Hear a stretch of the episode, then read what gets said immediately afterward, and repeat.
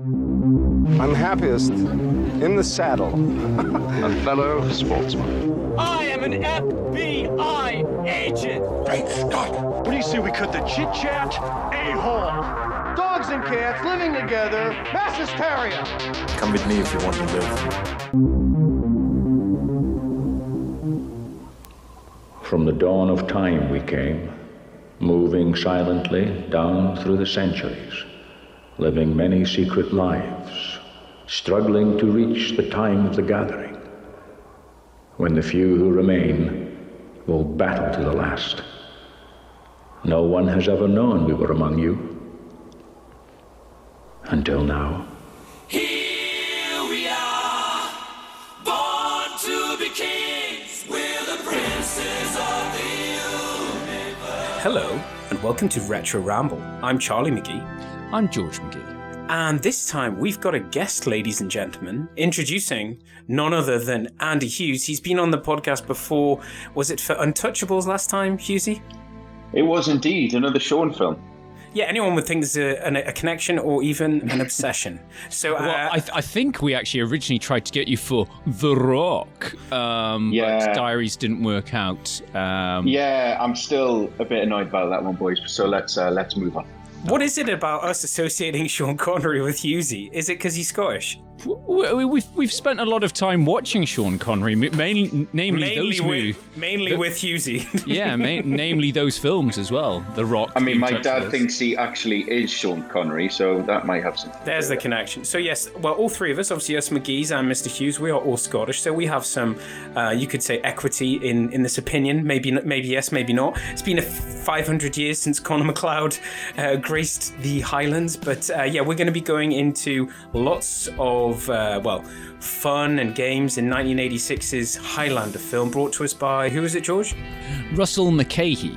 Right, yes. Yeah, so they're um, same as usual. There's three of us, so there'll just be more bad impressions and more talking over each other and laughing at each other's jokes. For those of you who've listened before, you know what to expect. Uh, for any newcomers who've decided to start with Highlander, here's George. here's George. George with a quick update on some general housekeeping. Yes, so uh, Retro Ramble is a film podcast. Charlie and I are brothers, and Hello. we look back at the films that we grew up with. Uh, we look at, you know, what made them so great at the time. Do they still hold up? Uh, have they gone on to influence other things? We go into these films on detail, so there will be spoilers from the very off. Um, there will be probably some mild swearing. There'll definitely be some bad impressions. But as I say, it's a light-hearted look back. This isn't an in-depth critical appraisal. If you want that, please, you know, there are plenty other. Po- there's probably plenty of other Highlander podcasts out there. Never mind retro movie podcasts. So yeah, that's the general gist of it. Just you know, sit back, have a drink, or whilst you're out and about, you're probably drinking whilst you're out and about. You know, that's or maybe maybe you're stuck at home drinking. But whatever you're doing, we hope you're drinking. It'll make and it more fun. Uh, relax, have some fun. Yeah, yeah. So get your drink on, uh, or get whatever else on. Put some clothes on. You know, do do whatever. There's some amazing costumes in this film. So, without further ado, it is uh, 1986 featuring Sean Connery and Christopher Lambert, and of course our friend I forget his name, Clancy Brown. Clancy Brown. It's Highlander. Enjoy the show. From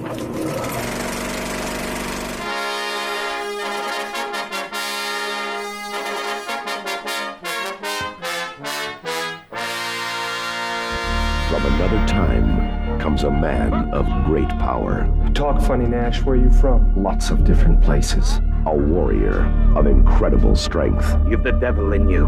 We've been kinsmen 20 years. Connor MacLeod was my kinsman. I don't know who you are. Because you were born different, men will fear you, try to drive you away.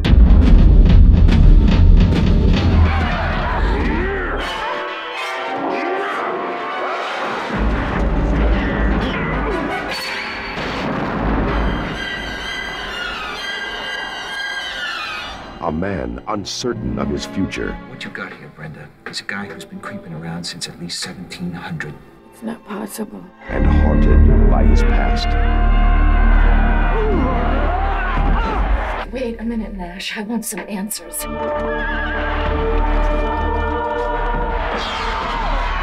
cannot die, MacLeod. I am Connor MacLeod of the Clan MacLeod.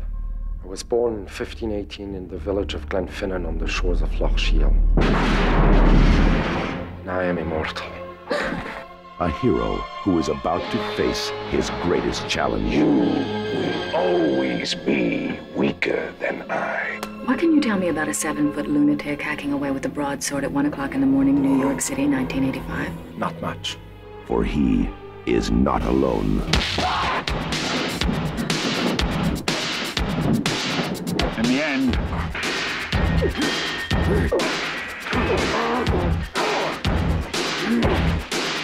there can be only one.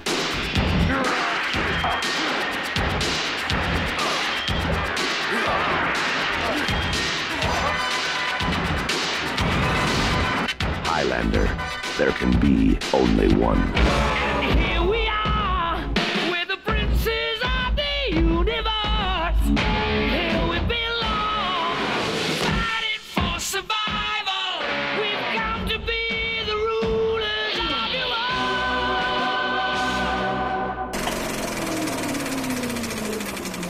Clang, Clang, clang, clang, clang, I'm. Egyptian.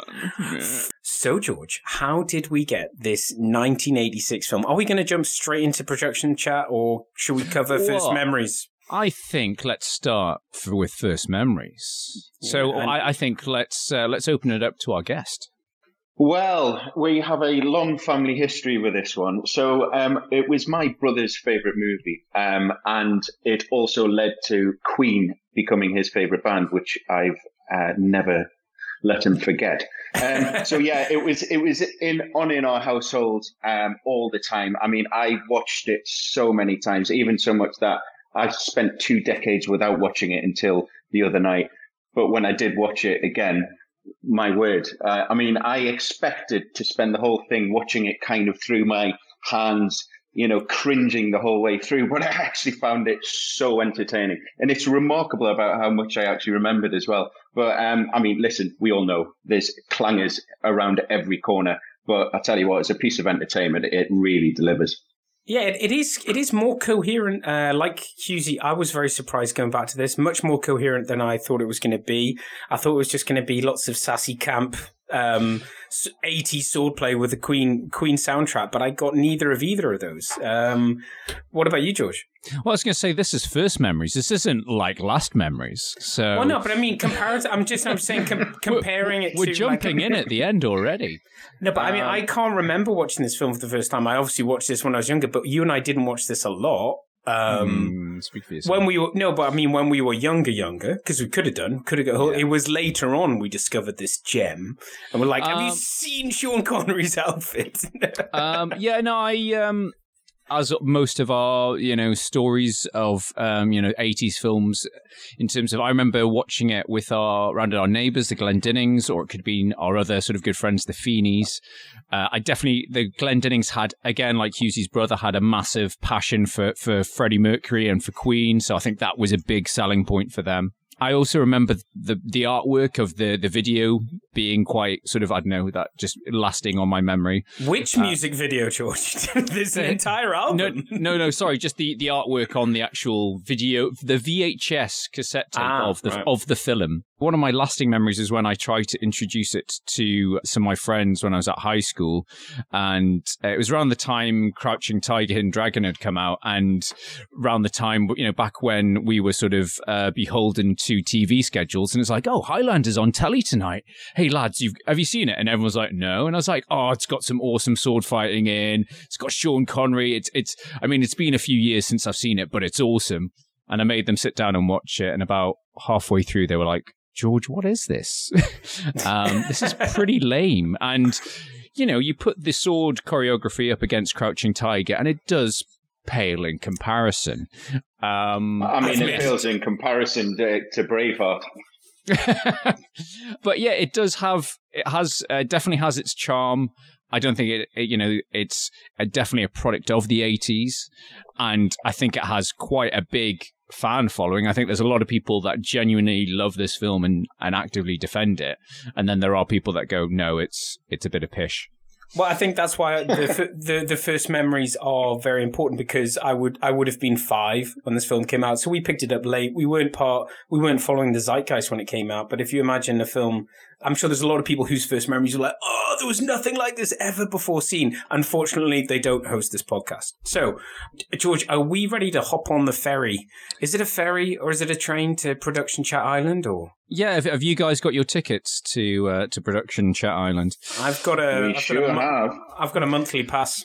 D- don't worry, it's only a couple of stops. It's Okay. not. It's not as long as the uh, that interstellar journey we took on Total Recall. Wow. Yeah. So big we had to split the episode in two.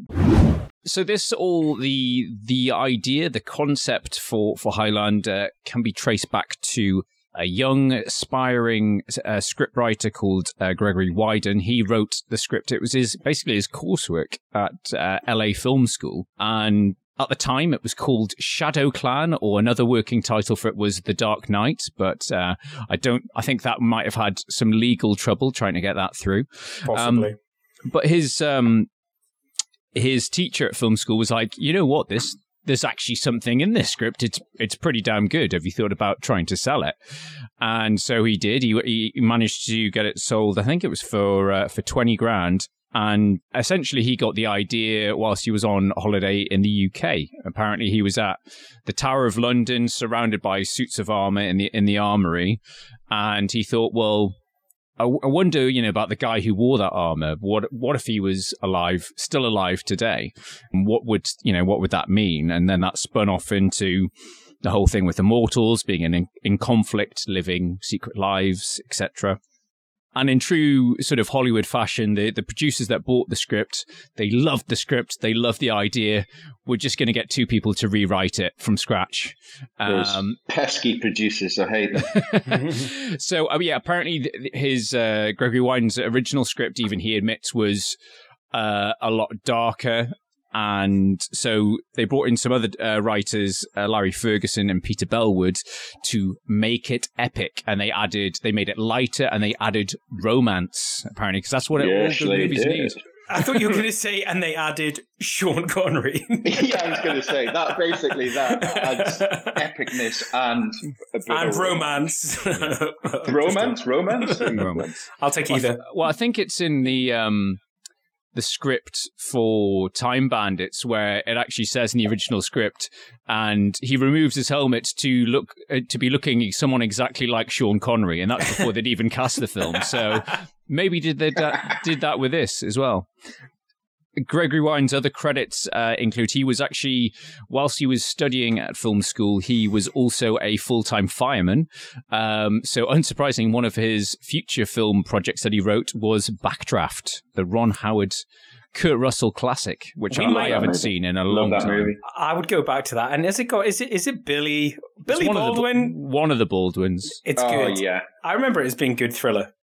And is uh, Hughesy, you're a, a, a big, well, you're a fan of Ron Howard stuff, isn't? Uh, and Robert De Niro, isn't De Niro in that as well? he is in that. Yes, he- I forgot about that. He is. He's got to be the a fire kind of chief, me- fire yeah, chief, yeah, or the he's- mayor. yeah, the mayor. He's the mentor he's- character. He's like, isn't he the like fire investigator? Like he's sort of like internal affairs, but for fires. Yeah, because they, Yeah. they were reaching with that. They were. It was like NYPD Fire. Yeah, I love it. Yeah.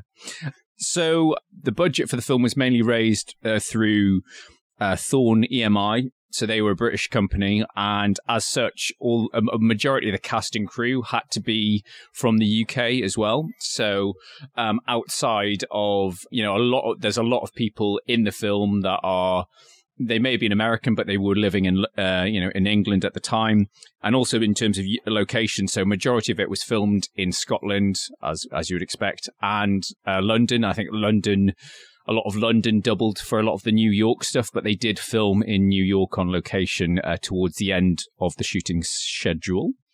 Does that still happen a lot today? You know this because I think this has come up in the podcast before, where a certain actor, maybe it was Aliens or something else we were talking about, was picked because they were living in London at the time, and for the studios, it must be easier.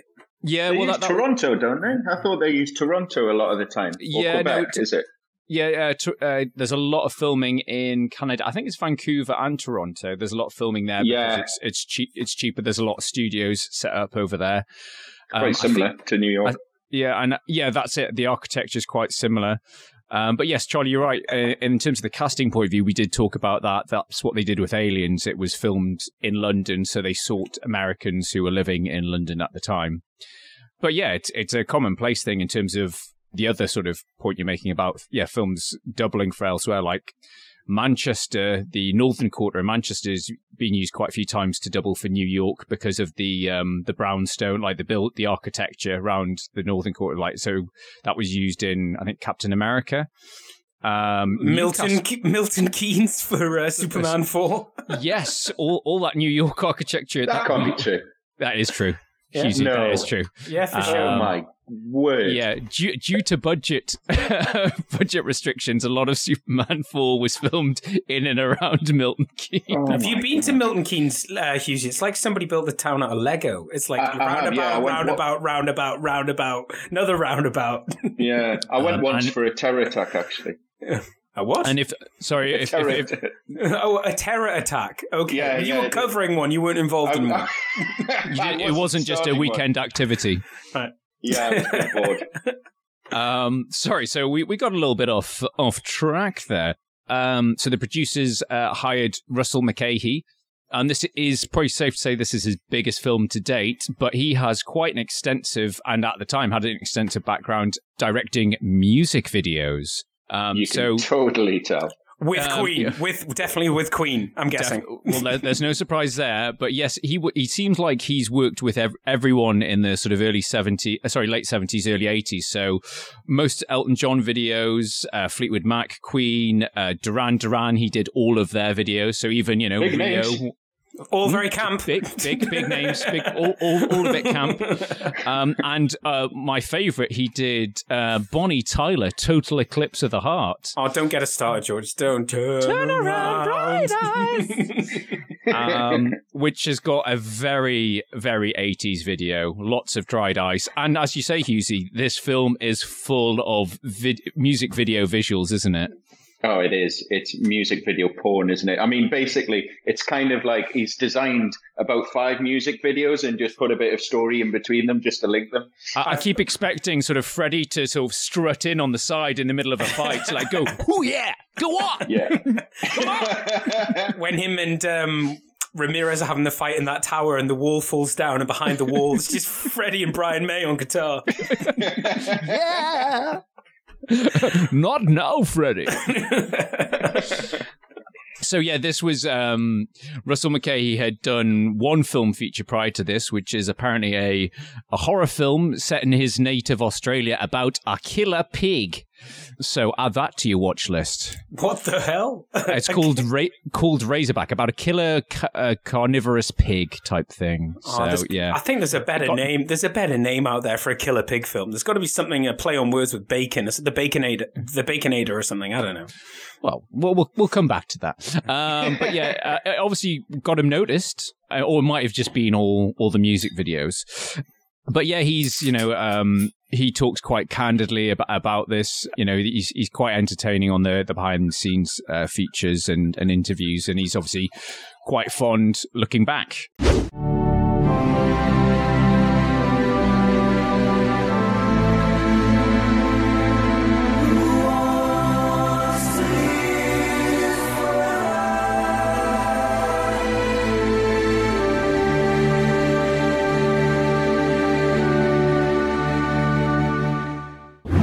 Um, shall we talk casting? Because casting's not controversial on this film, right? No, I not mean, at all. I'm sure Sean was more than happy to help. He flew out and was on location as and when required, and probably had a very sim- simple contract and didn't ask for a lot of money, right? right? It's like So- it's like they went down a list and saw who sounds Scottish. Christopher Lambert, perfect. Let's get him. He's surely a jock. No, no, this is um it's a telling sort of tale of like before the internet and things like that because Christoph uh, Christoph Lambert, Christopher Lambert was spotted by Russell Mulcahy in a magazine. He just saw the look and he was like, he's got really intense eyes. That's the guy. That's Connor MacLeod. And um, is like, I want that guy. And the producer's like, you want him? We've hired him. Let's let's go and meet him. let's let's meet him for dinner. What you know, let's, let's see what he's all about. Salut, mani, je m'appelle Christophe. Ça va? Uh, and yeah, and Bill uh, Panzer, one of the producers, like openly admits he goes, "Our our jaws dropped when we first met him. We were like." What? And uh, Christophe Lambert was like, uh, turned to his uh, agent, was like, what have you been saying? Qu'est-ce que c'est? What have you been, you know, what have you said to them? What have you promised them? I don't speak Uh, English. Scottish. Scottish. What is that?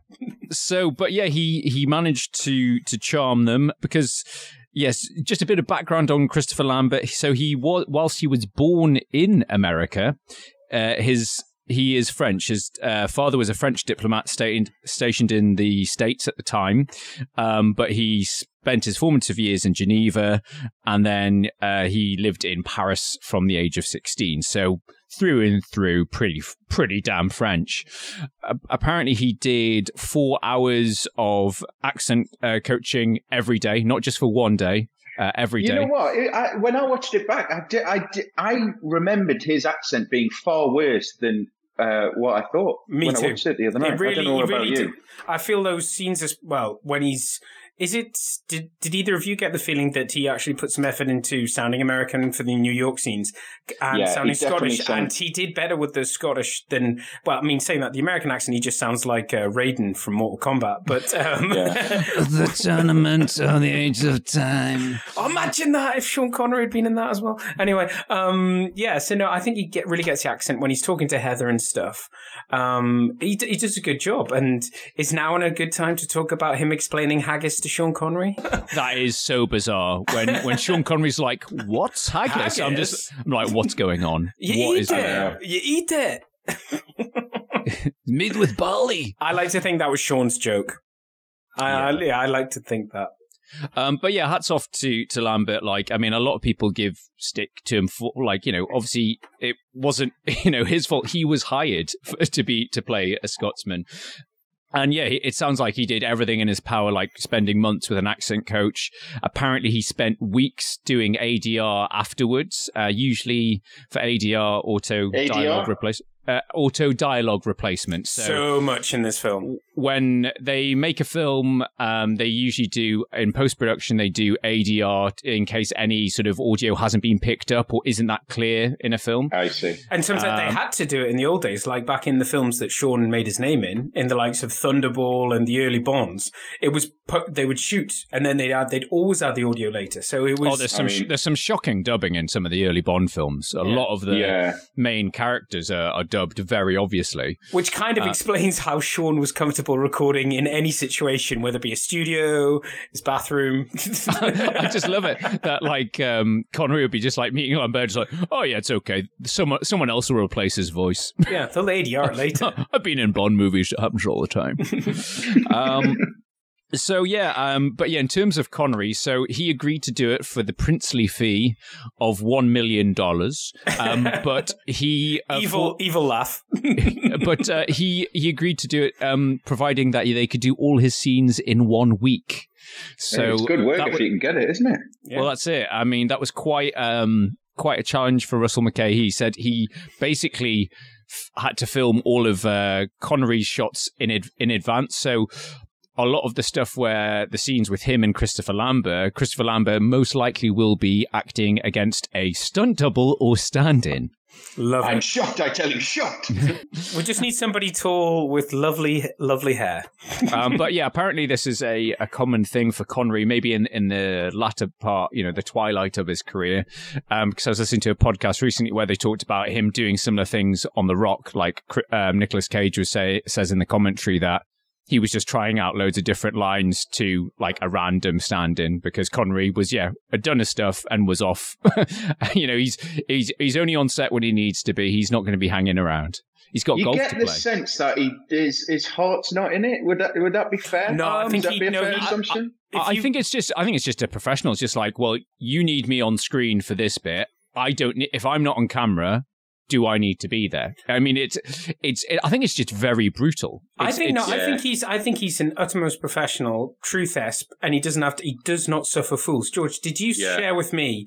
There's that story about him working with two writers or something in New yes, York. Yeah, I sent it to you both. Um, And it's an it was- amazing story, and it just shows that he is absolutely demanding, absolutely committed. But if he ever gets the feeling that he's not working with something, what does what is this story? Just give us a quick summary. Not, you know, um, just- so yeah, it was it was um, when he um, when he passed a few months ago. You know, all these people sharing their favorite stories on on Twitter and the like, and one screenwriter, yeah, shared their their interaction with him, and they basically worked on a project. They don't they don't name what the film was, but obviously it never it never came to be.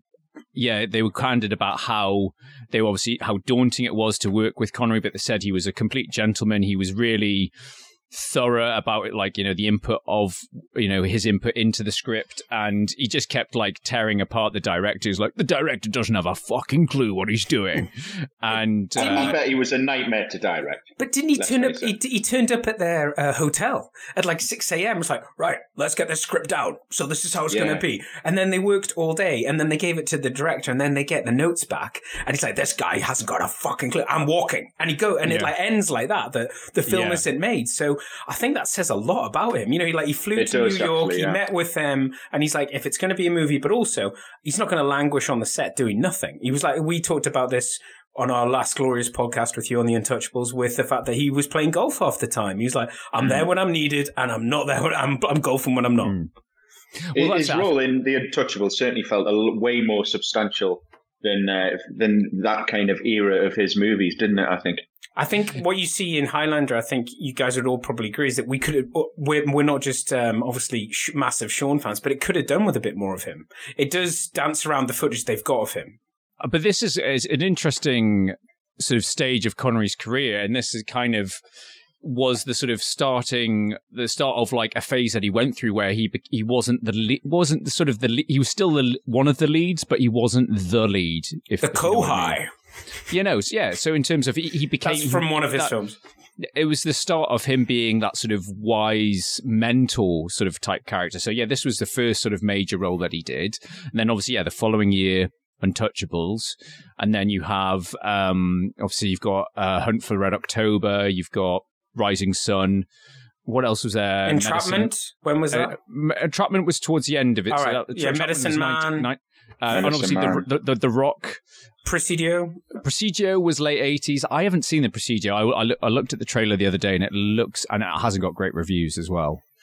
I don't care. Uh, I'd, I'd watch him reading out the phone book or being interviewed by Gazza, which was another bizarre video that Earth. Have you seen that, Hughesy? Yeah. I have. Or did It you is- did you send it, to us, Hughesy? Sorry. And, yeah, I, I again, I, sh- Yeah, I shared it with you yeah. boys. It's just bizarre. Yeah, it was what it was one of the most fascinatingly bizarre um, exchanges I've seen in quite some time. It is It Gazza. was well, i indeed, and and he said, um, "What did Gazza say to Sean again?" He says, like, "Oh, uh, no, no, he, great. says- Oh." says, my, my, my sister's met ye, like, um, Aye, aye, you, you, you, you, you're taller, you're taller than I imagined, like, and he's and he goes, "Always." always, always taller. It- it's, it's like something out of a, an Alan Partridge, like I, you know, um, TV series. Like uh, Sean Connery meets Gazza. What do they do? Don't know. They just talk to each other. Yeah. Um, but it was the highlight of his career. It was, you know, I mean, the second highlight. Well, Meeting Hi- Gazza. no, no, or, just, or just- Highlander. no, no, I'm still talking about Gazza. Yes, of course, I'm talking about Highlander. Um, no, I'm talking this period that you're talking about in his career. He had Bond. He had to give up Bond because he couldn't stand it. He was mobbed when he was making You Only Live Twice in Japan. It was like the Beatles were massive, and so was Bond. It was, and he and he'd had enough. And this was his the second coming. Yeah. You know, this was. Um, Yeah. No, I think yeah, he's he's obviously had the he's tried to escape the shadow of Bond like his whole career. And he did very interesting different films between Like never films. say never say never again. like like that, that totally different film never say never again so no he you know he did some really interesting other films outside of bond and he tried to do some interesting some weird stuff in the 70s like zardoz when he's running around in a giant big red nappy and then yeah and he had a few stinkers and obviously yeah he tried the the rival Bond film Never Say Never Again, which we have a lot of love for because it's a bit of a guilty pleasure. But um, you know, in the battle for Bond in the same summer against Octopussy, it, it didn't do as well. So yeah, I think his box office status was wavering a little bit, and as you say, I think this film gave him a bit of a boost and say, oh, you know, Sean Connery, he's uh, let's put him in more movies. well, to turn up and do a cameo like that. Um, I think that's what's held. I wouldn't say held this film up, but it wouldn't be the film it is today without. Um, It- well, I suppose that's it. It's, it's a bit like a, a, you know, it is a generous cameo of sorts. But he's, Yeah. I suppose he's the biggest name on the poster. yeah, again, it was like it, it's like that that kind of decade where he was always the biggest name on the poster, but he actually he actually played a, a, a much smaller. You know, he certainly Yeah. wasn't the lead. And then uh, in all of these roles, he kind of played. Um, you know, he he was he was driving the story along. He was explaining the plot and the context to the audience, and you did that in quite a lot of his movies. You know, like Well, as, as as Charlie Charlie and I have a, a name for that on this podcast, and that's uh, Captain Exposition or General Exposition. General Ah, exposition. yes. He's a general. Pay attention. It's the story. So yes, and that's a very good point because, as you say, he's he, you know he's doing it in this. He's explaining what the Immortals are all about in you know Untouchables. You want to get Capone? Um, you know he, he gives you all the insight there. So yeah, he, you know that is very and obviously in Indiana Jones, he's he's telling you how to get the Grail. That's a great film. I that Amazing. for a while. But anyway, in terms of last part of uh, last uh, stop on production chat island, shall we talk about Queen?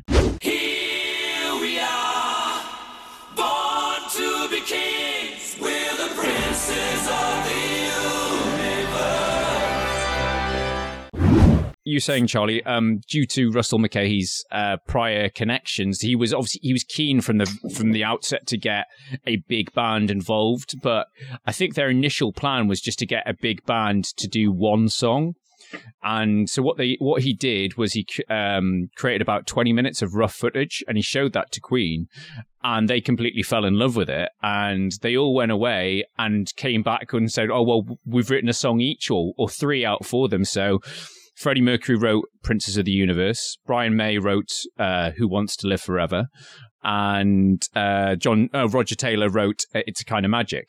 Um, Oh, that's nice. and and then what they did because there was so much music, they worked with composer Michael Kamen, who we've talked about a lot in the past because he's done Predator. Die, Die Hard, Lethal Weapon. No, no, you're thinking of Alan Silvestri, Charlie. Sorry, He- sorry. Um, no, Michael Kamen is the man with the Spanish guitar. Oh, of course, Uh, yeah, the lethal weapon, the license to kill. Yeah. Yeah. And also, this will probably raise uh, make Hughesy's eyebrows raise when I say it's the same guy who does the Robin Hood Prince of Thieves music. So that's very. It's Well, it's the eyebrows didn't raise that much, but we did get it. We did, we did, did get get, a reaction. It's definitely the the the the the, s- the music for the Scottish scenes is definitely definitely reminiscent of Prince of Thieves to me, anyway. Um, but yeah, what they they cleverly quite did is Michael Kamen worked with closely with Queen to weave that music into the actual score. So obviously, mainly "Who Wants to Live Forever."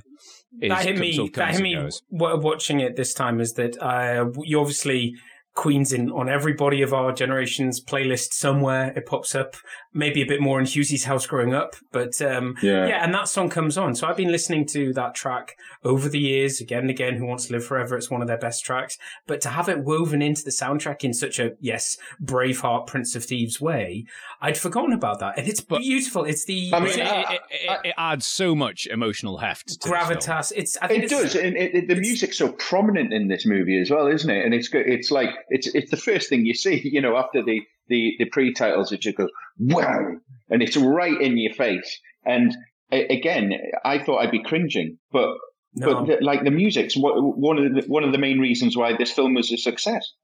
The only bit I'd say yes and yes, but the only bit where it's getting a little bit too much, a little bit devery, is towards the end where the Kurgan's got um was it Brenda in the car, and you know he's he's pretending to like well, he's trying to hit people and stuff, yeah. and there's some Queen music playing, and it's just a bit overindulgent and unnecessary, really.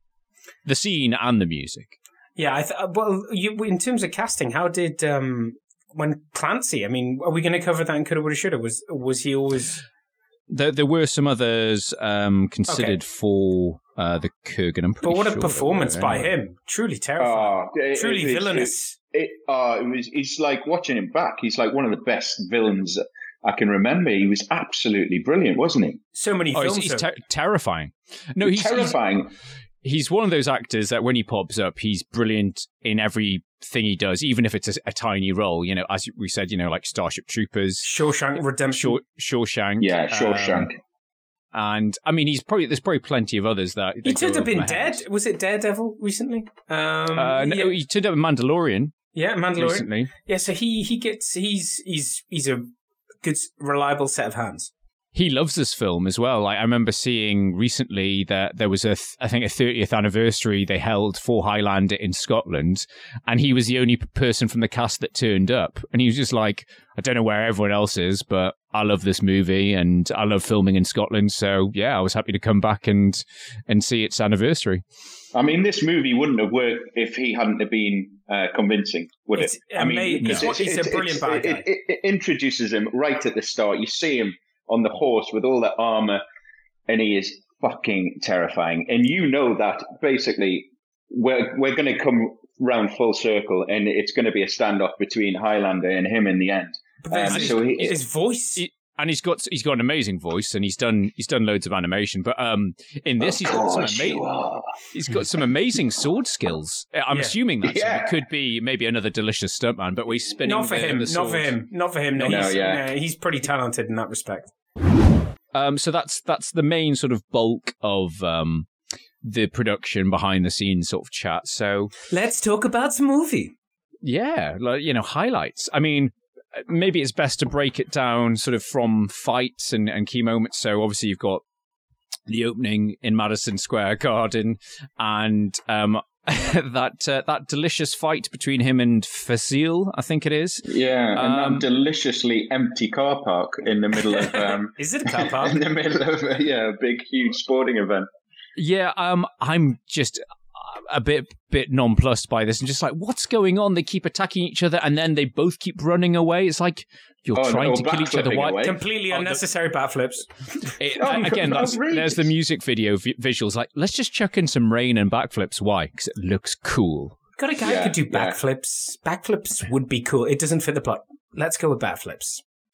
Ap- apparently, sorry, a little bit of trivia. Apparently, to, to create the sparking effect off the swords, the actors had car batteries strapped to their legs and attached to the swords to create those sparks. But apparently, they could only do about three takes before the handles got a bit too hot to handle. That's why I he's mean, wearing I'm gloves. not sure how. Yeah, I'm not sure how health and safety these days would feel- think about that.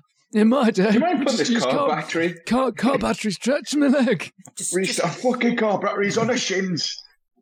So, and then we have the, the first instance of the quickening um, and Connor's cum face. and some dodgy effects. I, I do like the um, transitions in this film. You know, some of this the film does rely on those music video visuals, but I really like the, the bit where it goes from the car park to the Highlands, and then there's a bit where it goes from a fish tank to the water, and there's Yeah. some nice like transitions that are quite slick in this as well.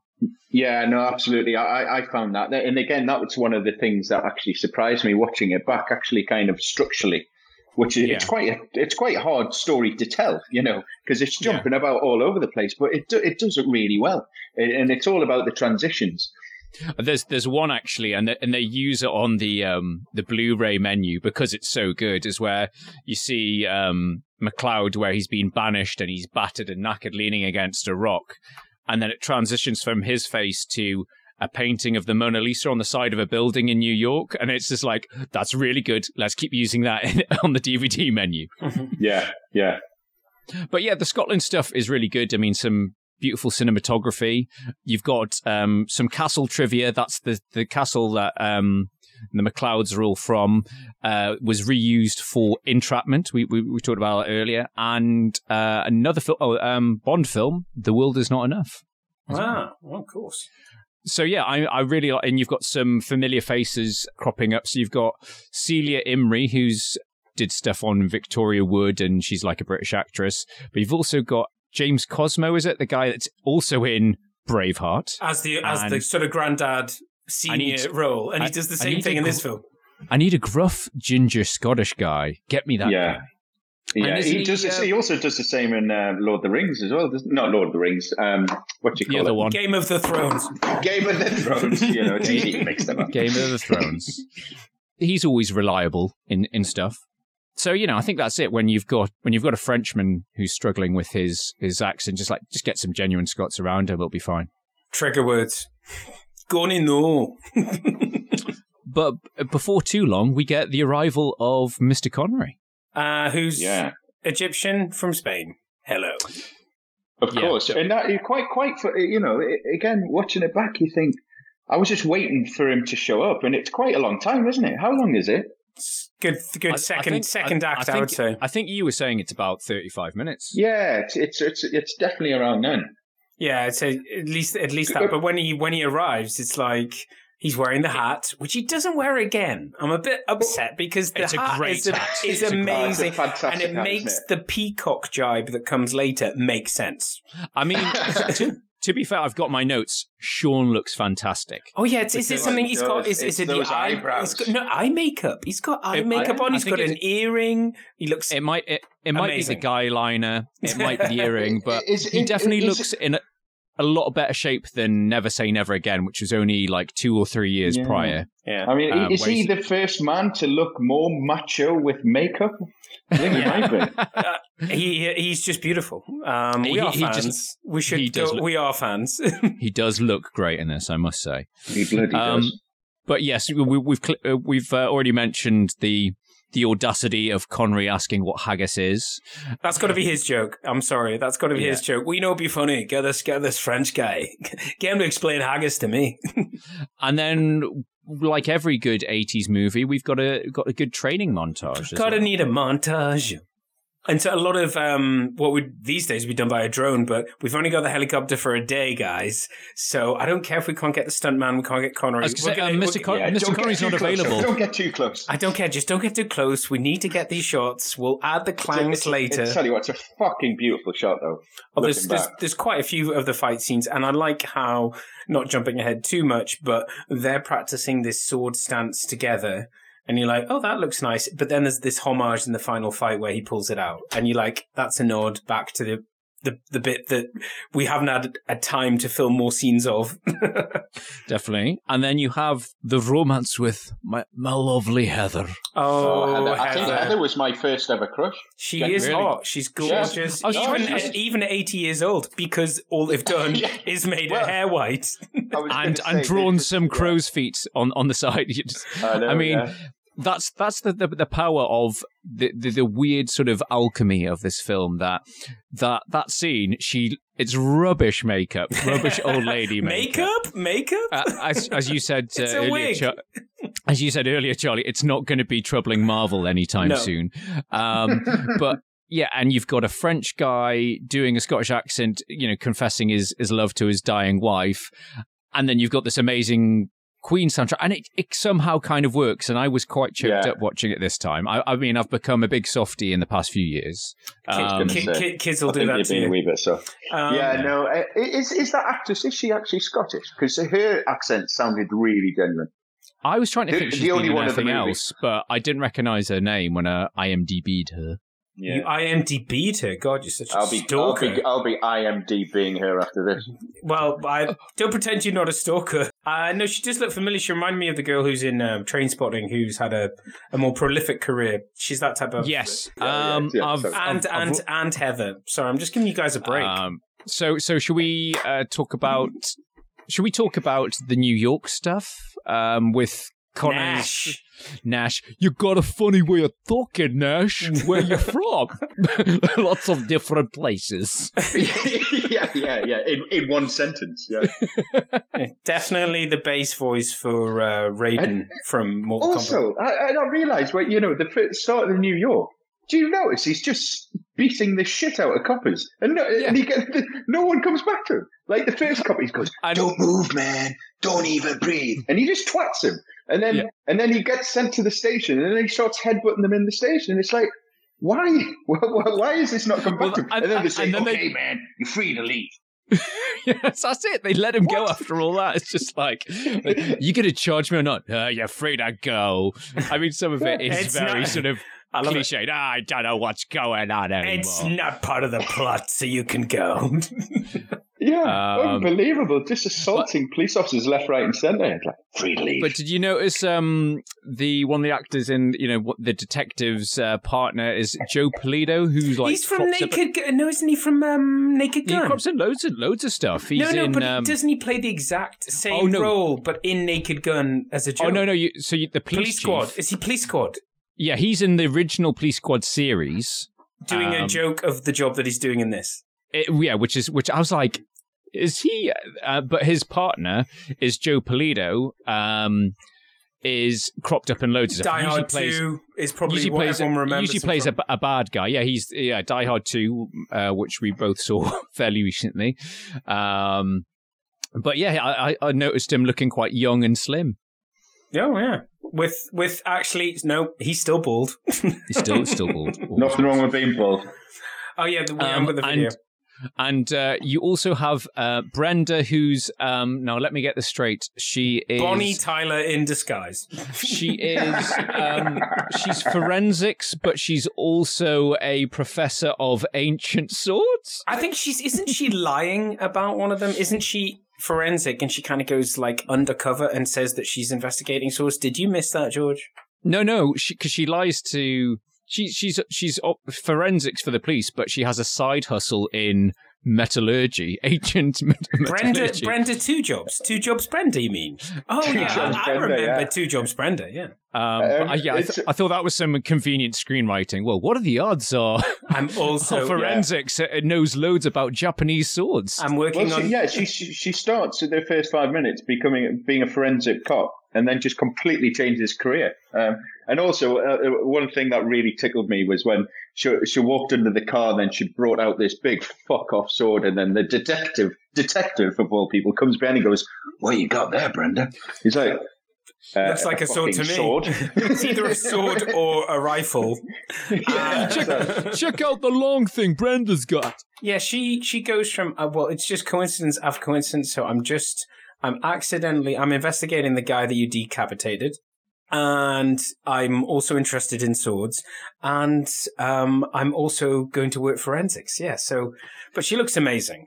I mean, that, that's the one weaker point f- for me. I mean, obviously, she's doing the sort of detective work and he's covering his tracks really badly. I'm just going to keep the same handwriting and live at the same address. I'll, Oh I no! I can, Can, get we away talk, can we talk about the software because they must have spent a fortune on this software. Hey, that could, that back could in the 80s. That's what I'm Back saying. in the 80s, on a, yeah. on a green on a BBC green screen. Uh, I mean, this was great to see when they've got all of the names and then they move the letters around. See, see, it's the same guy. It's like we could have done it with paper, but we spent you know like two hundred grand on just doing it with this. They're really impressed with the software, and it it actually looks quite futuristic because I haven't seen software like that. Have you? You know what it reminds Hmm. me of? It reminds me of um, is it For Your Eyes Only where they're putting together Bond's putting together the the facial match and it's like it's like cutting edge 3D software on a BBC. No, what it what it reminds me is that Simpsons episode when the guy says, "And judging by our computer software, she should be forty nine years. She should be forty nine years old." And instead of showing a picture of her, it's just the the number forty nine. um, but yeah, for me, the Brenda stuff in the New York part of the story is pretty weak, and I felt their romance is a bit bit forced. It's like they make Oh, it's hardly convincing, is it? Yeah, it's like you've stabbed me. Let's make love. Yeah. Yeah. I'm I'm gonna stab you. It's like, is this gonna get really weird? Is he, is is no? But is he gonna keep stabbing me or stabbing himself? Is is this gonna get you know? Maybe I should kiss him before he asks me to do something else. It's gonna suddenly get like crash. It's gonna get like crash and get really weird. Brenda, things are going to get weird. You mean weirder than your accent?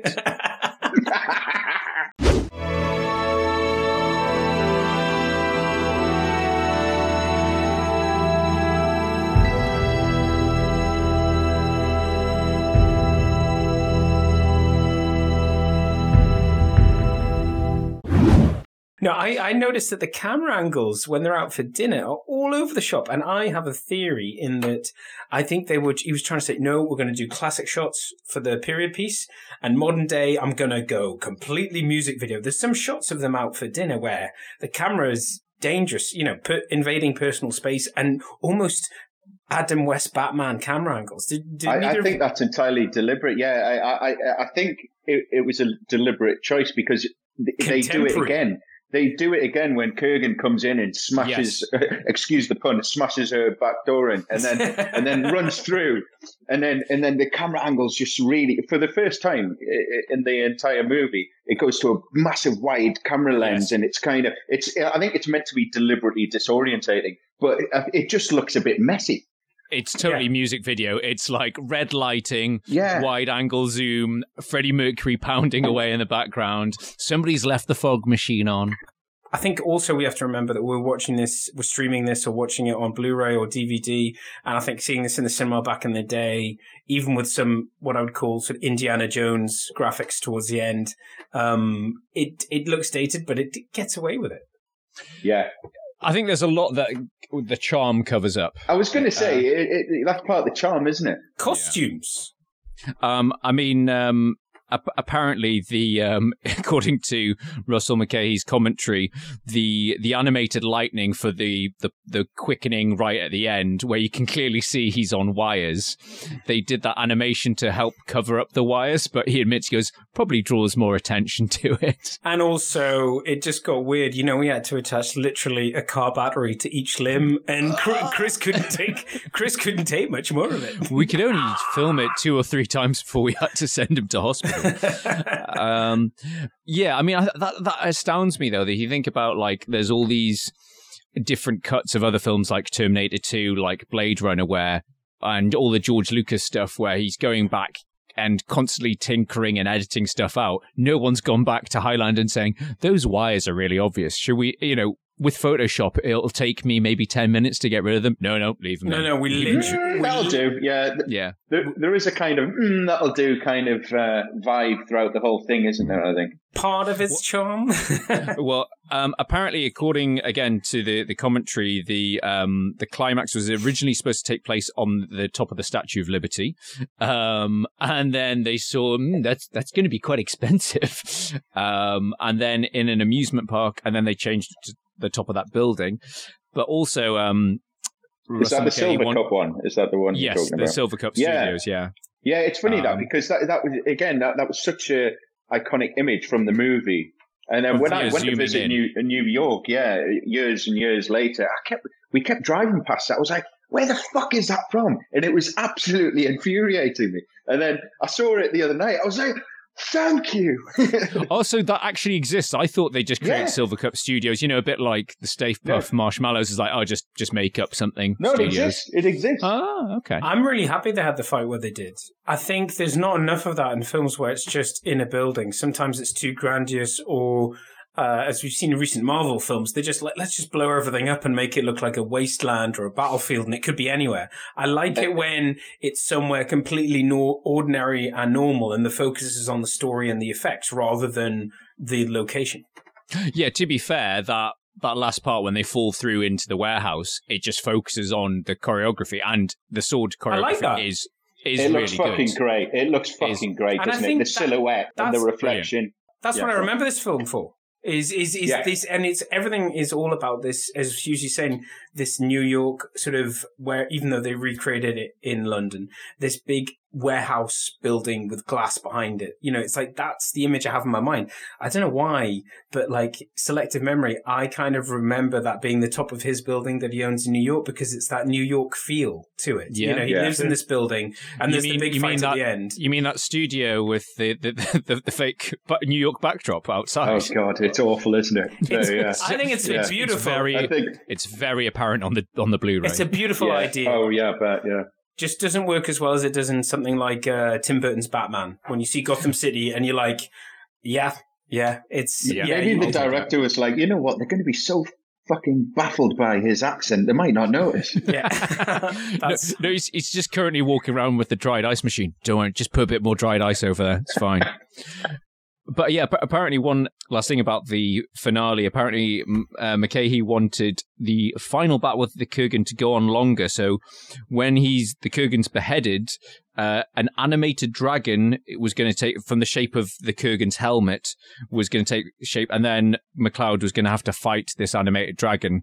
Uh, thankfully, it didn't happen again due to budget. yeah, that just sounds like Thank God for the budget. yeah, that sounds terrible. Even with today's Yeah, special effects, awful, even with doesn't it? today's Yeah. special effects, I'd be so annoyed that he wasn't dead from chopping his head off. Um, there's there's a couple of other bits we, we skim past. The thing I completely forgot about watching this time, and I don't know if it's the same for you, I completely forgot about the subplot in New York with the other immortal. What's he called? Oh yeah, And- the Well, Uh, it is- the guy. The Crazy, crazy uh, fun time, crazy fun time, hip flask man.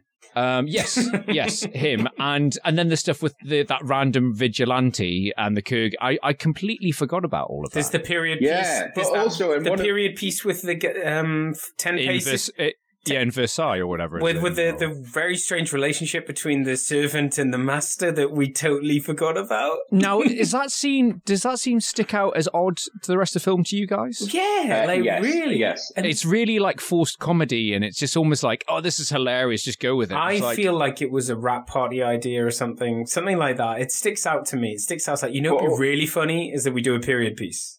And also, I just, I, I, I w- one scene I really forgot was um, that when, when all of a sudden it was just cut to Christopher Lambert running away from Nazis in World War Two. You And mean then- in, in a car park?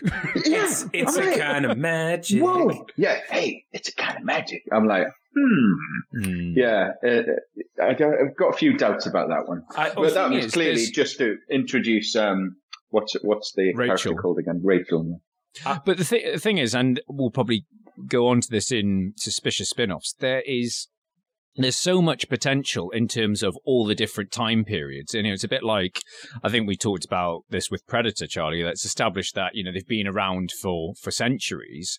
You've got so much story potential to focus on those timelines and maybe it is you know obviously the main thrust of the story is his time in Scotland and present day and I think it's something they probably have explored in either the sequels or the TV shows that I haven't seen. But I think there's a, yeah, there's a loads of mileage of you know being in feudal Japan or being in medieval times. They've always been Uh, there. There's there's probably yeah. fan made stuff that we haven't looked out yet. We need that. Possibly.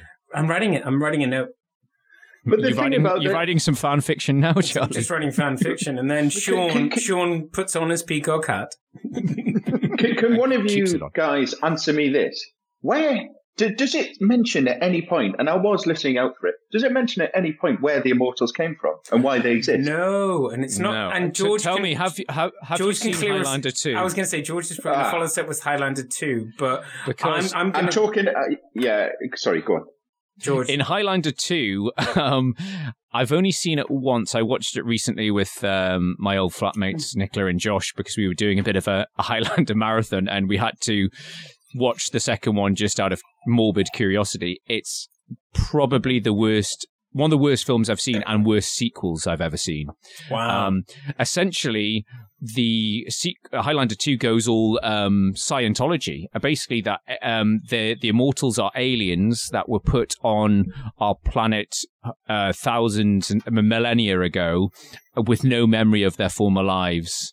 And that's why they're drawn to each other and stuff. It just makes no sense whatsoever. And I think every other like Highlander- Scientology. like Scientology. And every other Highlander sequel and TV show has ignored it, that film. Just like, "Mm, let's just get rid of that.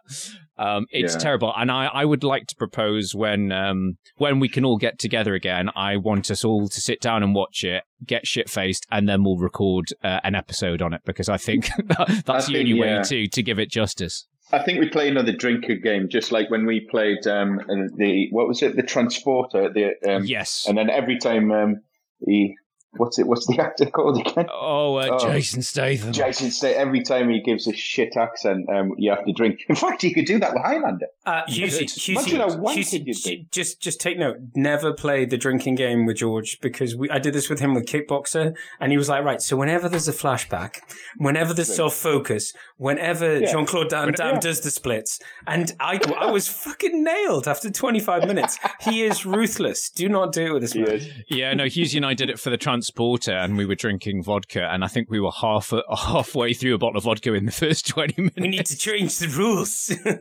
Where are we Can't in the remember the end podcast? of that film. Funny enough. So yeah, I mean, I say we'll we'll get on to many many sequels and spin-offs, but do you want to do um They're good to the, go. the other thing? They're The ready. other They're, thing first? they're ready. Jeff. Uh, Jeff is here. Celine's here. Celine wants to sing. Uh, Jeff wants to quote himself from Jurassic Park. Your scientists were so preoccupied with whether or not they could that they didn't stop to think if they should. Coulda, woulda, shoulda is where both George and I, but mainly George, uh, explains to us the actors and actresses and actors uh, and directors that were considered for the roles but didn't get them. Sometimes good, or as we found out with Total Recall, sometimes bad. Imagine Total Recall with Patrick Swayze.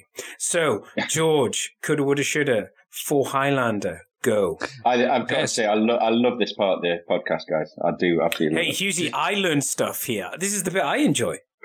Well, there's there's some uh, there's some great names here, and Hughesy, uh, I think some of them are going to blow your mind.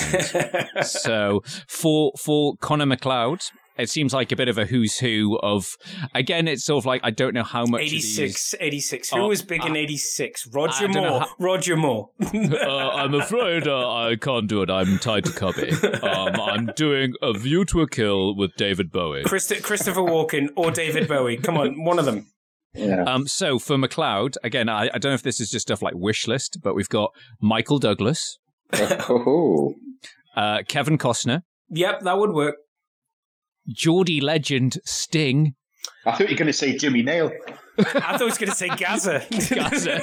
uh, uh, uh, do, you- do you know I was up to play against you in Highlander? Oh yes, of course. Do you know that me sister knows you? Mickey Rourke, um, before he had all those facelifts. before he Uh, before he started making good movies again. Yeah, and uh, M- Mel Gibson, who would obviously go on to do some other Scottish things. He needs to using- hold- Yeah, no fucking Scotsman. Still no Scotsman. Still no on. Scotsman. S- still no, but this this becomes the most interesting one. So somebody who was actually cast um, was Kurt Russell. Kurt Russell was, was was Oh. cast, and he pulled out the project. Um, apparently, As MacLeod? Kurt Russell's Yeah. pulled out. Kurt, Kurt Russell pulled out because Goldie Hawn told him to. Apparently, Wow. Um, Oh, and but that's and not the first instead, time she told him to pull out. Pull out. um, and instead he did a film called Big Trouble in Little China. So oh, okay, we're we saved. Well, that we're worked saved. quite well for him. We're Yeah. saved. We're saved. So yeah, well done, Goldie. Well done. So for the role of the Kurgan, um, there can be only one Clancy Brown. I'm sorry. For me, yeah, no but one could if- have played it better. I'm afraid. but if you wanted somebody with a gruff voice, Charlie, who would you go for? Usually, uh, Harrison drunk- Ford. Uh, oh no, no. I'm, a, I'm a cop. God damn it! I'm Nick Nolte. It's a very gruff. I'm going to choke you into next week. I'm Nick Nolte. Um, Yeah, that and work, also- I have spoken. um, and apparently Rutger Hauer was also considered. oh Ooh. God. Um, which, oh, uh, God. Thank God for that. But then finally, for the role of Brenda, um, sorry, I'm just doing my best um, quasi New York accent. Oh, nice place, Brenda. um, That's a really the best you could do in ADR. Really, you like drove in through traffic. You sat here. We re-recorded, and that's the best you got. Okay. Um, I really like your place. um, so I've turned into Borat. It's getting out of hand. Christopher Lambert will do that too. Yeah. Um, but apparently for, for Brenda, Tanya Roberts, uh, recently RIP from um, A View to a Kill. She actually turned down the role of Brenda to star in A View to a Kill. That would have made it a completely different movie and, and connecting to so many st- steps to Kevin Bacon from Connery and Moore. So yeah, I played with her in View to a Kill. I played with her in Highlander. Mm.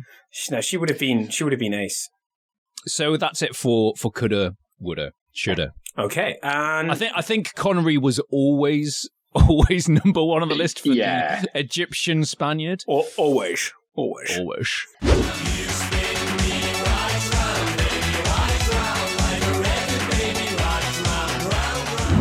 Now we're going to play suspicious spin-offs because I want you guys to guess how many Highlander films there have been Okay. so far. Uh, we're not Oh including my TV God. series in this now. No, no, just films. Okay, I'm going to say five. Five, I was going to say five, so I'll say four. I'll say six. Oh, it, it, it is five, but there are, but they. no, the, the Hughesy and I are both right. Hughesy was going to say five. Yeah, he was I- just I was being, gonna say five. He was five. just So, being, yeah, he you're- was just being a gentleman. I was just being So, competitive. so you you've both looked at IMDb beforehand. no, not at all. No, I haven't. I haven't. not for Uh, at least five minutes. So we have obviously we have Highlander, we have Highlander two, which we've already discussed and will cover in a future drunken retro round. Once we've watched it, Highlander two, The Quickening, which was 1991. And uh, important to note, the apart from James Bond, the only other sequel Sean Connery has done. Yeah, maybe the last. uh, and maybe the last. Highlander 3, The Sorcerer. I have seen uh, that. Which um, I have seen, Yeah. which is basically a bit like a reboot. It's basically a remake of Highlander. The but guy's just similar. been stuck in a rock. I've been stuck in a rock for a very long time. Mario Yeah. Van Peebles, I yeah. think it is. I think that the Um, Highlander 3 was clearly just a case of they were so fucking embarrassed with Highlander 2, they just had to. We can't end like this. Let's do you know. another one. And then there's Highlander Endgame, and I think End Highlander Endgame's when they start weaving in the TV series, I've not um, which is The TV is- series is amazing.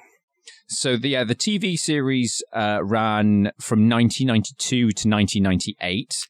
Was Then- always on when he came back from the pub. Always. Oh, it was always, it was always, and it has it has quite a, a big fan following. Like, so there was like an animated series. There was a spin. There was two spin-off series from the TV series. Well, he had a motorbike and a sword and a team. Is it- and a ponytail. Yeah. It- It's pretty pretty. Who's 90s. acting in that then? Who who's who's who plays uh, MacLeod I think that? his Oh. name was Double Denim. No, that. He's um and he's an English What, guy. Steven Seagal? no, no, no. Just generally denim everywhere. So much denim. can't, And I can't remember his name. He's like a triple. It's like John Paul or John Michael Vincent. John Michael Vincent Island. It's not. It's not John Michael Vincent, but it's it's a double barreled. But yeah, apparently, January. um, there was apparently an, a manga animated film. So there's been loads of spin-offs. I would just like to say my yeah. So my suspicious spin-off, as as I've already said, I would love to see more stuff done in different time periods. I think there's too much, uh, so much potential. But my silly suspicious spin-off, I'm happily watching a series about the up and ups and downs of being Sean Connery's stand-in. Well, so what? There's a side story like in Austin Powers where you find out that the stuntman has a really hard time. Yeah, you're basically just a bit like extras, but with Sean Connery's stunt double. Oh god, yeah. I'd- I'd well, watch he it. was in it more than Sean. Let's face it. yeah, exactly. So he so he said basically that he'd only be a week on set. And how long were you on set? Two years. It was a three-hour movie. um, yeah, no, the I think yeah, George and I are. are I think we've we've probably talked about this in the past because we're definitely on the same pages. Um, origin story of Sean, please. Um, Yeah. I, don't, I think we'd even take a young. Sean in Japan. Let's see. I've never seen that we, before. we would even take a younger actor that's not him playing the role with him like doing flashbacks and doing talks um more about his time fighting with the samurai you know it just i think I mean, he's kind of dressed like a samurai in Highlander, isn't he? yeah. but this is this Apart is from the hat. the, this is the, apart from the peacock that ma- the amazing hat. now i would go out there and say that the fact that he's been around because we what let's let's cover off the uh why is Sean Connery considerably older than Connor MacLeod? And is it is Yeah. it the first time that somebody tries to kill them, or, or is it the first kill? Again, not time explained, they- is it? First, no, I think Through- George, George knows everything. Trust me, Through, Hughesy. through, through my background reading on this, apparently you stay immortal from when you take your you, you stay at the age when you take your first head. So, to me, that shows wisdom on the part of Connery's character. And or being imagine shit at sword fighting. no, but it took me a while. no, but the fact that he didn't actually take anybody's life until he was very old, that it was like maybe it was a life or death situation. There's an entire story there. The whole um, everything leading up to him taking his first kill and becoming Yeah. Highlander. And I think anyone could have played it, but you would have needed Sean to do the narrative at the beginning in his bathroom. The one one question I do have is that we haven't covered is why does Ramirez train MacLeod? It, It's, I not, it's not covered. No, but that's the question that we will discover when we get shit faced. And what's the second one is like, what is Ramirez's position in this? Because as you say, I'm here and he even says in his lines, I've prepared him for you. How does he know about the Kurgan? How does he know that it's likely going to be the two of them facing off against each other? Yeah. Um, and so and maybe, but maybe that's the story. Maybe it's like at the start of the film, you kind of get the feeling there's like eight of them or something. And that's why he looks out MacLeod because he's like, okay, I'm not going to be- beat this guy, but I can. why doesn't Why doesn't he go for drunken party guy? Guy. Drunken party, let's do hit flask in Central Park guy. Um, yeah. Let's get fucked up in New York. like hobos. Um, no. Um, if you think about it, though, he's basically picked. If you if you imagine at this moment in the, t- I mean, this is all spitballing, but maybe it needs explaining That there's another film for you and your suspicious Yeah. spin-offs. It's like, why the hell does he seek him out? Is it because, for example, there isn't that many of them left?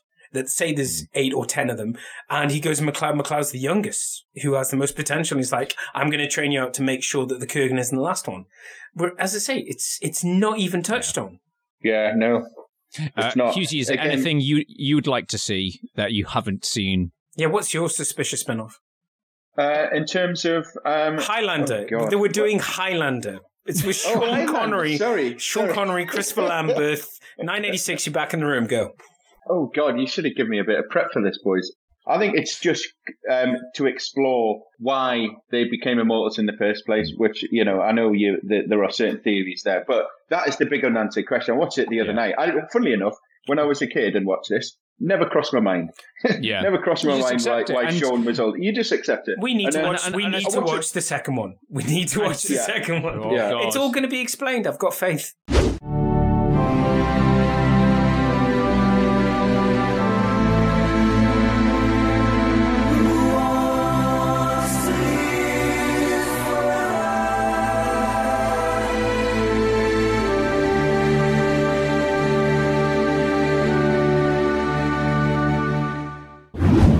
Maybe we can. Uh, what we should move on to is um, the plans for a remake. So this is Uh, so- current. this is So, coming yes. to you uh, in 2021.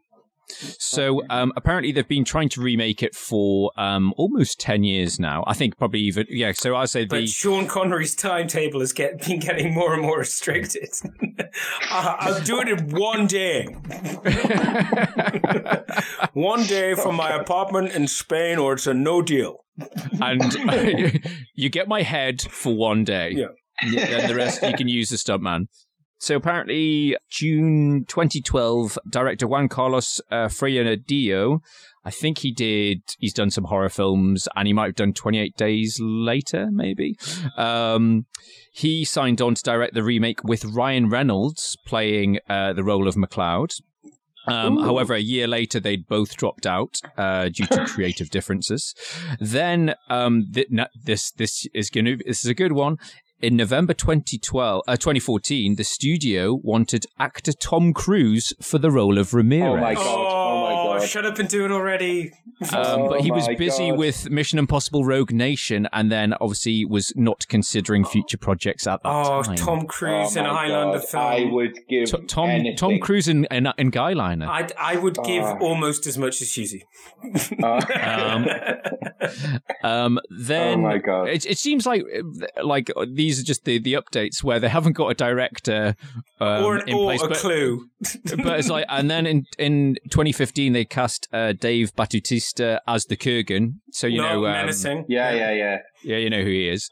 But then, most interestingly, so apparently since 2016 and still attached to this uh, day is Chad Stahelski from Oh, the, the man behind John Wick. Yeah. Is uh, confirmed to direct. Oh my um, god! no. And Imagine apparently the it's- sword play. It'd be amazing. and apparently it's his it's his next project. So he's yet to confirm whether it's going to be. He said they're still working out whether it's going to be a film or a series.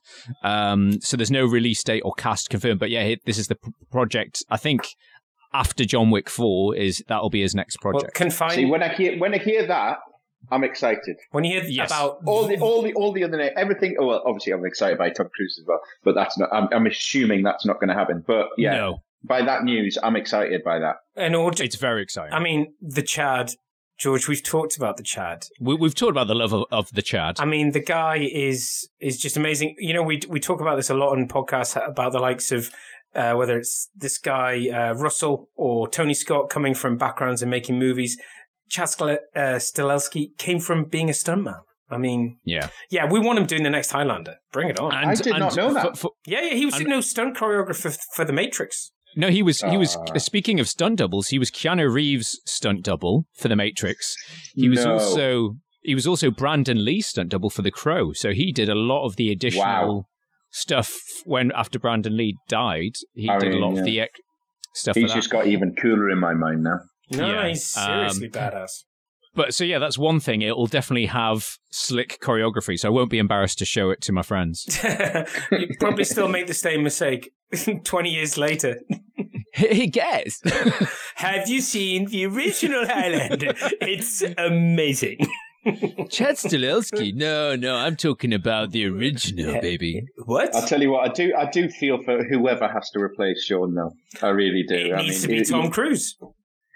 Yeah, I mean, I- it- it- or somebody. let's it needs to be I somebody mean- like him, or Russell Crowe, or Mel Gibson. It needs to be somebody who's already got a, you know, a, a massive legacy behind them. It's like, yeah, yeah, I'll, I'm a thesp. I'll, I'll, I'll do it justice. I'll make it my own. I'll do it differently, and I'll pay homage. All of this, all in the same um, role. That's what you need Hmm. is an actor who can do that. Tom Hanks. Let's just go nuts. Tom Hanks. I mean, I, I'm struggling to think. Um, I mean, who's of- had that period of- in their career that Sean Well, I'm was? so- yeah, I was, I was just thinking that. I mean, no, you've you've you've named loads of people, so obviously Don, you know, Don, yeah, Don Johnson. Kurt Kurt Russell. Kurt Russell in Kurt anything. Russell. No, but Kurt, Kurt Russell in anything. It's like Kurt- Patrick Nick Swayze. Nick Nolte. Nick Nolte. God, God damn it! I'm too old. I have spoken. I will only do work behind CGI face. So yeah, I, I, I, I think yeah, there's loads of actors from, from probably from the 80s that you could cast in that. I'm struggling to think who could play MacLeod that's actually genuinely Scottish. I mean, there's part of me I was thinking the other day, I was like, well, Oh no, Mission got- Impossible 2. oh, Dougray Scott. Dougray Scott. Of Oh, he's an course. man now. I was going to say he's not. No, but that's. I was thinking. Oh, um, all the people I was thinking of that were Scottish, are just like they're they're quite actually old. I, I think even James McAvoy. I mean, he looks quite young. Well, just But, someone yeah. British. I mean, just someone British. But no, James Yeah. McAvoy would work.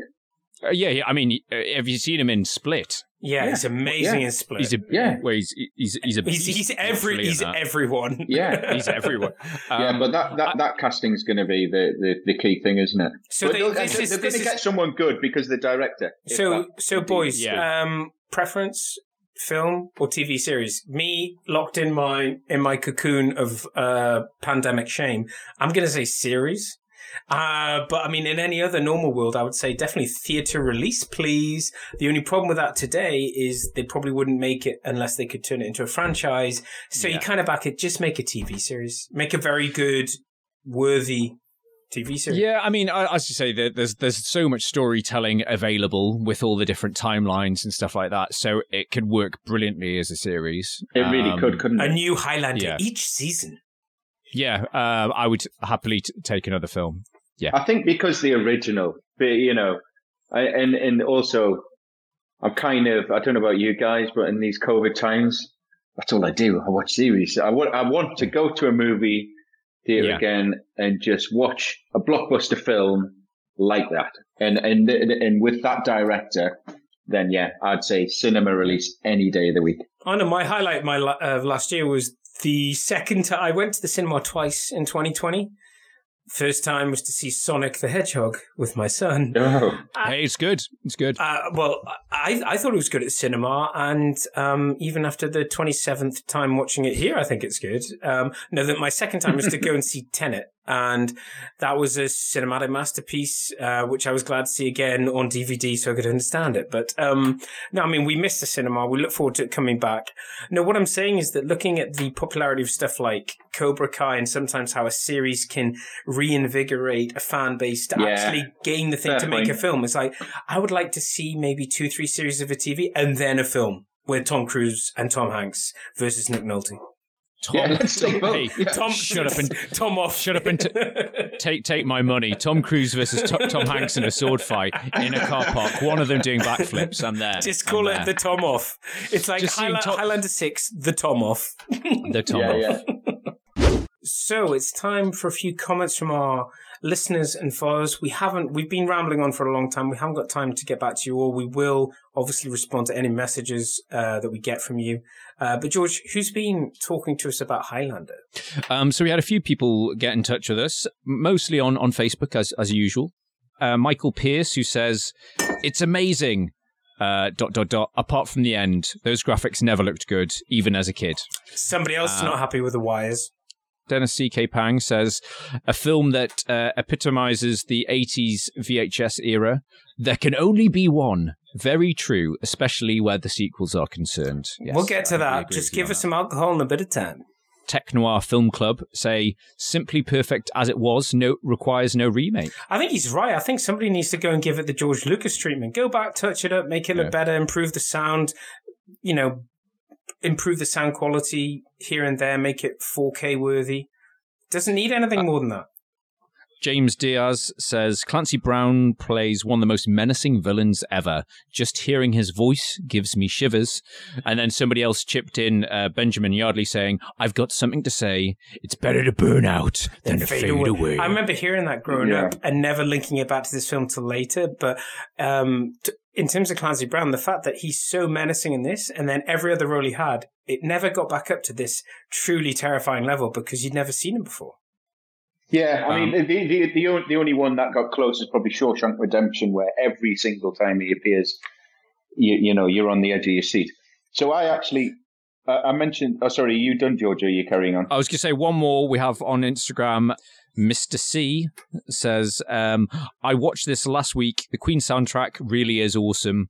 I laughed a lot at the aging effect on Connor's wife when they just draw crow's feet on her face and spring, sprinkle one. talcum powder on her hair. It's so, been yes. covered. I hope you've enjoyed our bants. So, yeah, D- Dave Collins, uh, we are in agreement with you on that. Uh, At the, at the start of the podcast, I mentioned that it was my brother's favorite movie. I actually asked him to send me his comments, so I'll just read you out what he sent me. I'm not jo- sure how is this much from of- Joseph? No, this is from Stephen. From This Stephen. From Stephen. So I'm not. Ju- I'm not sure how uh, how much this is um, broadcastable, but anyway, I'll give it a go. he says, "Where to start? Well, obviously Lambert is a shite actor, and Sean's no Brando, but the whole accent debacle. But Clancy Brown is brilliant as Kurgan, who is a proper archetype archetypal baddie in the Darth Vader mode. Soundtrack is fucking awesome. I still want who who wants to live forever played at my funeral. There's loads of clangers though. There's a shot when he fights the bloke in the garage where the guy misses MacLeod and strikes the pillar, but he can't find Connor. He's just below you, you fucking idiot. Plus, how come they could digitize signatures from documents in the Middle Ages in the 80s? Also, the least said about the strings holding up Connor in the quickening, the better. Yeah, ultimately, though, it leaves us with lots of unanswered questions at the end. Where the fuck did the immortals come from? and Brenda's nipples really like fighter pilot thumbs? What's the more pro- what's the more um, important question though? You know, where do immortals come from, or Brenda's nipples? No, Brenda's nipples. no, uh, he- no. But everyone asks the question: Where do they come from?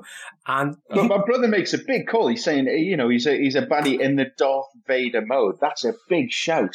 What do we feel about that? I thought he's on the rampage. He's got a sword. He's unstoppable. He's a bit more rebellious. Fucking terrifying. I mean, I would like to see. I think there, and I think even Clancy Brown has said this. I think there's he could have done more with the role. He, he said he felt quite limited with what he he, he was given. He wasn't given much dialogue. and the fact he felt he was a bit, the fact that he's just like a metal goth running around. He, he, his argument was that if the Kurgan had been around for centuries, he would have been a lot more cultured and civilized. Yeah, they make him. They make like- him this punk. that It was very much Yeah. inhibiting the fear of the punk. And I think that was it in Gregory Widen's original script. I think the Kurgan was less of a sort of menacing villain. He was like that wanted to watch the whole world burn, and he was more of a sort of he was wanting to do it because he just wanted to end it all, like end the immortals and stuff like that. It was someone that had grown sort of tired of life.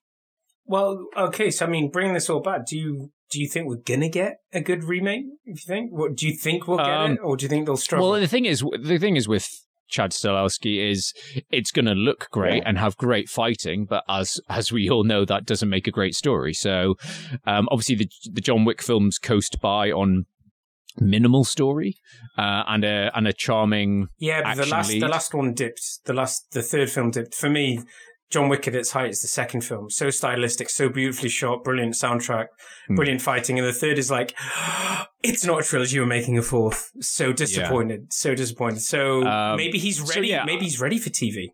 it obviously it's, it's going to be down to the storytelling because yeah, you can get you know talented people in, and he will have talented people to do some great stunt work and fighting, but that's not going to make it. You know, that's not everything. Who's the bad guy? Giancarlo Esposito. Oh, come on, man. Come on. Come on. Cast him in everything. Everything, man. exactly.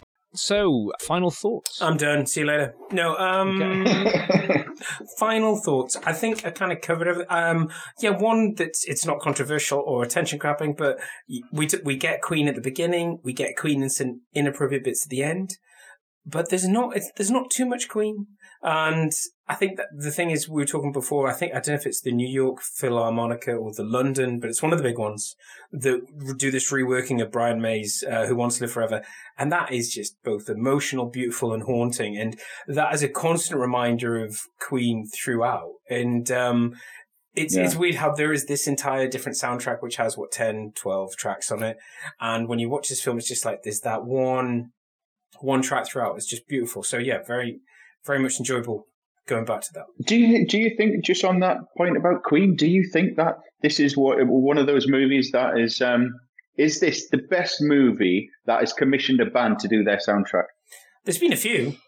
Uh, I know, but is this the best one I think it's the I one would- that I would started ar- the trend. in terms of I would- uh, musically? Did it work the best? Well, who done it before? I would argue not. I know I don't know about beforehand, but I would argue since Tron Legacy And Daft Punk, the soundtrack, the the Daft Punk soundtrack is better than the film. I've Yeah. I've definitely listened to the soundtrack got- on repeat. Lot I've got more. both of them. There's the soundtrack and then there's the, remixes. the remix, yeah. So they've got. um and that totally makes the film at the same time as well. So. But I think Um, Queen started this. I can't think of another. I mean, well, obviously they did. You know, Queen, Queen did obviously Flash as well. Um, yeah, uh, let's let's not go into that. That's totally camp, but also a great, super super camp. one good fucking Uh, movie. my my final my final thoughts. What are my final thoughts? My final thoughts are: if you're listening to this because you love the movie but you've not seen it in years, go back and watch it. Have fun. You'll fucking enjoy it. Honestly, I really really enjoyed it, and I'm surprised by how much I did enjoy it. And it, you know what? It's it's it's it's it's actually better than I remembered. Um, So yeah, go give it a watch. That's the only thought I'll give you. Yeah, it's it's. Um, I was out um catching up with a mate today, my mate Andrew, and I was telling him we were recording tonight, and I was like, "Oh yeah, we're doing Highlander," and he's like, "Oh, I've, I've never seen that," and I was like, "Ooh," I was like, "Oh, that, that's interesting." You're say- dead to me. no, but to watch it now, uh, you know, you know, Andrew and I are, you know, similar age. Andrew's a little bit older than me, but to go back Mm. and maybe, uh, what would it be like to watch it for the first time now? I mean, obviously, You'd you've have to put up- on an older film first.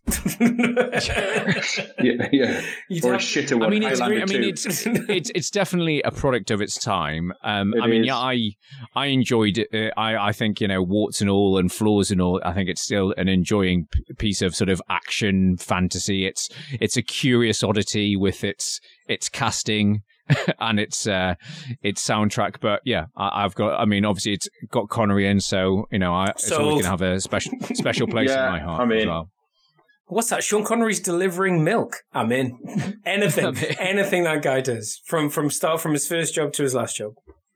So yeah, I think I think that we've said all, all we we have. George, um, I think we want to say a big thank you to Hughesy for coming back on the show. Um, never mind our next episode. When are we next going to have Hughesy back on the show? What's the next Sean Connery? Um, well, as I say, we've- or we've Tom, got- we've Tom, got high- Tom Cruise, got- Tom Cruise or Sean Connery film that we know he'll Ah, want to well. come back for. Well, there we go. We've, we've obviously yes. You'd you'd happily wax uh, lyrical about Tom Cruise, wouldn't you, for at least an hour or two?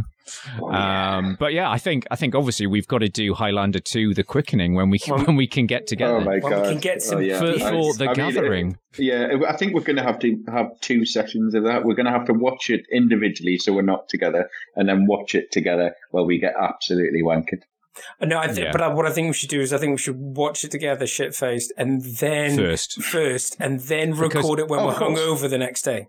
Yeah, I, I Oh, think we'll, Yeah, let's do that. Fuck you, man. yeah. What was it going on? Um, Why did we watch I, I'm it? I'm just in it just to see your reactions of when it's like, what's going on? I think there's going to be lots Oh of what's God. going on, but Michael Ironside, so that is that to look Michael forward Ironside to. as a hammy bad guy, and Oh, John yeah. C. McGinley's one of the other bad guys in it as well. Michael It's- Ironside, he's uh, he loves his baddie, doesn't he, Michael Ironside? Yeah. Yeah. That was that was Hi- Highlander. Hope you've enjoyed it. I've been Charlie McGee. I've been George, And McGee, and yes, thank, and we've thank you to our guest. Oh, thank you, thank you, boys. It's always a pleasure to be on. Um, yeah, I look forward to the next one. I don't know whether it'll be another Sean film, but whatever it is, I'm always I'm always delighted to be on. Thank you, Hughesy. As as always, where where can uh, people find you? If or do you want people to find you online? Oh, they can find me online. So I, I um, you can find me on Twitter. I'm on Sky Andy Hughes, which uh, I, I I work for Sky, and um, I'm on uh, Instagram. at I am Andy Hughes. Bit more food orientated that account. Very food Just porn lots of food orientated. porn. Basically, Andy likes to cook. Right. Okay. Well, Well- um, and as as usual, you know, um, please leave us a review on iTunes if you haven't done. Recommend to a friend. You know, all that jazz. Share us But thank you for online, install us on one of your friends' phones without them realizing. You know the drill. Get it done. Okay, so um, we will see you next time. Bye bye. Bye bye. Bye.